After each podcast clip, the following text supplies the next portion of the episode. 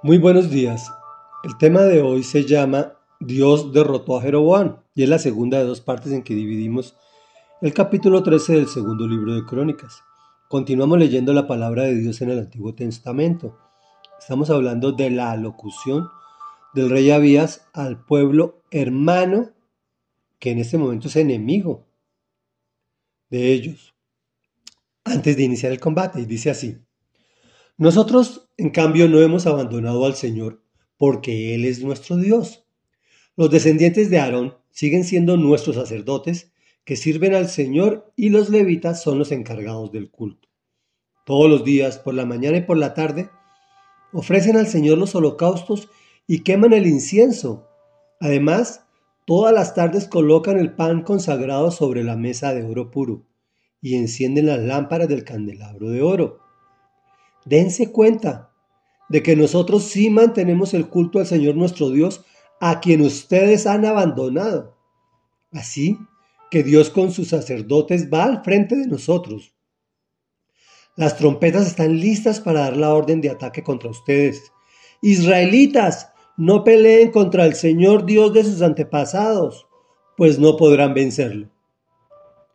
Para tenderle una emboscada a Abías, Jeroboam situó parte de sus tropas detrás del ejército de Judá, mientras que al resto de sus tropas lo mandó al frente.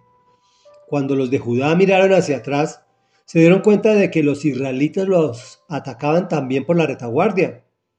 Entonces clamaron al Señor y los sacerdotes tocaron las, trompetas. En el momento en que los de Judá lanzaron el grito de guerra, Dios derrotó a Jeroboam y a los israelitas dándoles la victoria a Abías y a Judá. Los israelitas intentaron huir, pero Dios los entregó al poder de Judá. Abías y su ejército les ocasionaron una gran derrota, matando a 500.000 soldados electos de Israel.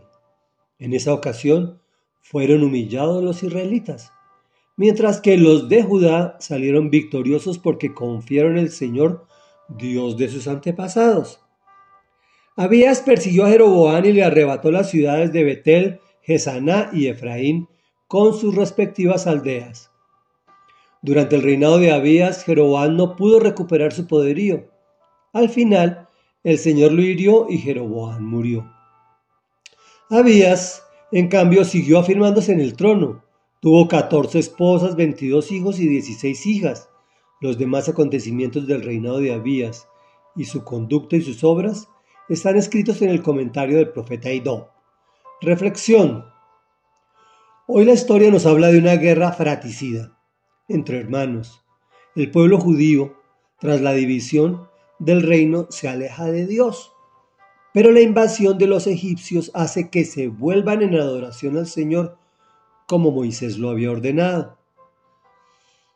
Por instrucción del mismo Dios, ¿no? David y Salomón la habían instituido en Jerusalén. Pero el pueblo de Israel decidió actuar igual que sus vecinos paganos, elaborando ídolos y adorándolos. Por el contrario, los judíos no solo lo hacían a diario, sino que por la mañana y por la tarde ofrecían al Señor los holocaustos, según su propia instrucción. Realmente, hablar espiritualmente a quien no cree es difícil, pues confían en sus sentidos y sus recursos, pero Dios está sobre todo esto. Cuando actuamos según su voluntad, nos acompaña y nos entrega la victoria. Claro que tenemos que tener mucha fe, pues aun cuando las cosas se vean difíciles y veamos que estamos sitiados por el enemigo, debemos imitar a Vías y clamar al Señor, pues es Dios quien derrota a nuestros adversarios dándonos la victoria. ¿Quieres enfrentar gigantes? Perdóname, pero no podrás. Pégate de todo corazón con quien sí puede. Adhiérete, sóldate a Dios. Decirlo así es fácil, pero cuando vienen los embargos, o tenemos nosotros o nuestros seres queridos enfermedades graves o terminales, o estamos en medio de la dificultad de tomar una decisión que puede acarrearnos muchos problemas, se necesita valor y total confianza en sus promesas. Oremos. Padre nuestro que estás en el cielo, santificado sea tu nombre. Señor, vivimos en una guerra permanente, Dios, causada por nuestro propio pecado.